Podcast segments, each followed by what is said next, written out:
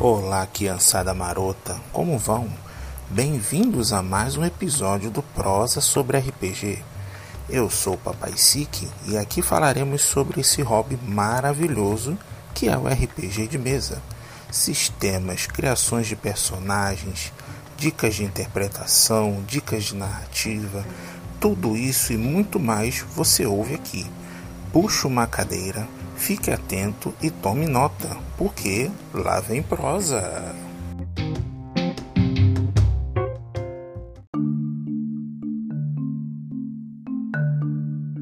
Você gosta de literatura fantástica? Histórias envolventes em personagens diferenciados, vivendo em um futuro distópico? Então siga minhas redes sociais e acompanhe os detalhes do meu processo criativo enquanto elaboro meu e-book Crônicas da Cidade Alta, Brava Gente. Uma história de ficção científica que explora um futuro afetado pelo Covid-19 e indivíduos que lutam por uma qualidade de vida melhor além de conviver em uma realidade onde os valores humanos são pervertidos. Corre lá confere. Em breve, lançamento em todas as plataformas de venda.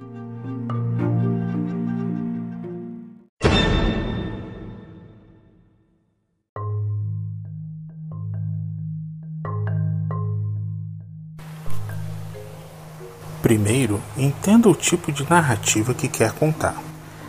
Ela será longa precisará de uma sessão ou episódio a mais para concluí-la, então você criará o que chamamos de campanha. Sua narrativa precisará apenas de algumas horas para concluí-la, uma história curta, então você irá criar uma aventura. Segundo, descubra que tipo de sistema se encaixa melhor em sua narrativa, para não só orientá-lo, mas aos seus jogadores. Essa é uma parte importante do processo, porque muitos sistemas possuem uma curva de aprendizado variado, outros possuem mais complexidade, um grande número de regras que podem ou não ter múltiplas interpretações.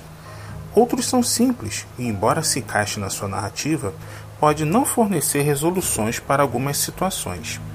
Existem os chamados sistemas genéricos que geram diversos jogos, como o D20 System, que é amado e odiado ao mesmo tempo. Esses sistemas genéricos possuem formas de adaptar suas histórias sem precisar recorrer a jogos prontos, como Dungeons Dragons ou Pathfinder. Embora adaptar sistemas genéricos possam dar trabalho para narradores iniciantes, você verá que todo esforço valerá a pena. Narradores, tomem nota. Se uma regra de um determinado sistema atrapalhar sua narrativa, ignore-a. O importante é dar ênfase às suas ações e às de seus jogadores. Resumindo, use sempre as regras que favoreçam o desenrolar da sua história e facilite o desempenho de seus jogadores.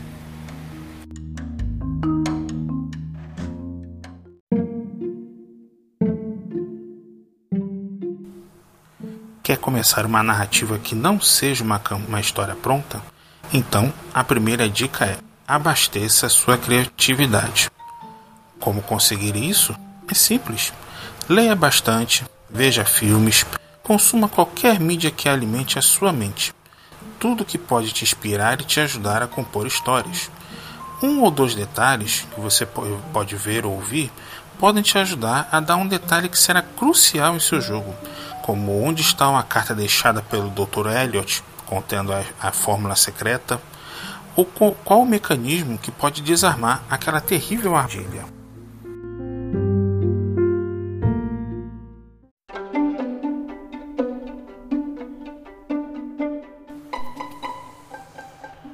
O importante é você construir narrativas onde os personagens interajam entre si e com outros e com os personagens do mestre, para dar vivacidade e realismo à sua história que é o que diferencia o RPG de outros jogos mais lineares.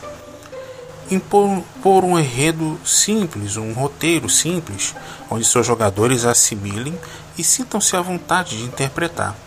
Embora que para jogadores novatos seja difícil ter essa noção de interpretação e improvisação, deixe que eles aprendam a ter essa rotina do inesperado, como um súbito terremoto ou um assalto a uma diligência.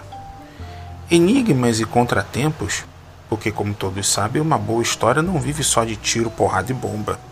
Outras coisas podem perfeitamente se encaixar como antagonistas em sua narrativa, como uma epidemia ou um vulcão prestes a entrar em erupção e a resolução de enigmas que ajudam a desenvolver não só a sua criatividade em criá-las, mas a dos seus jogadores em resolvê-las. Crie NPCs marcantes que interajam com os jogadores em momentos cruciais da sua história ou que dê um alívio cômico. Ele pode ser perfeitamente um mentor, um informante, ou pode ser um comediante, como um bobo da corte, ou um aliado que ajuda boa parte do tempo mas no final acaba revelando ser o vilão. Ou seja, qualquer um que demonstre uma qualidade humana, algo que seus jogadores rapidamente reconheçam e demonstrem empatia.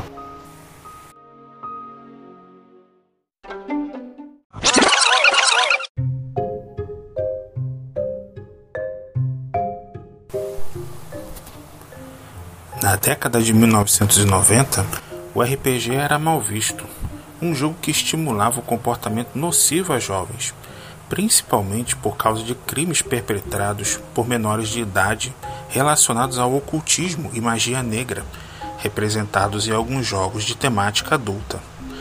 Entendam, meus caros, que o RPG é um teatro da mente, uma atividade que explora a fundo a psique humana.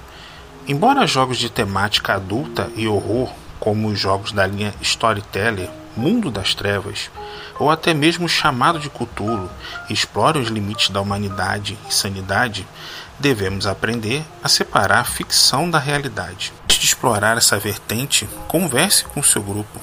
Vejam o que eles têm a dizer sobre o assunto. Se apenas um jogador do seu grupo se sentir incomodado com a ideia, não insista e nem tente convencer essa pessoa a ingressar na sua ideia. O RPG é uma atividade de socialização e todos devem se sentir bem no grupo.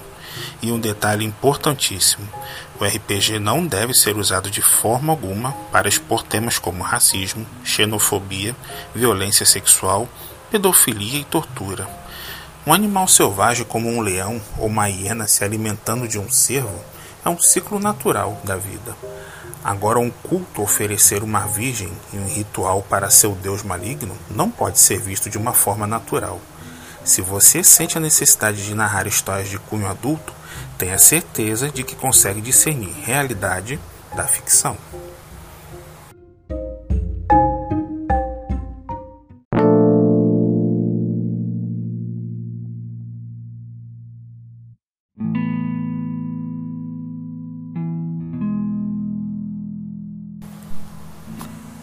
E aí, curtiu esse episódio?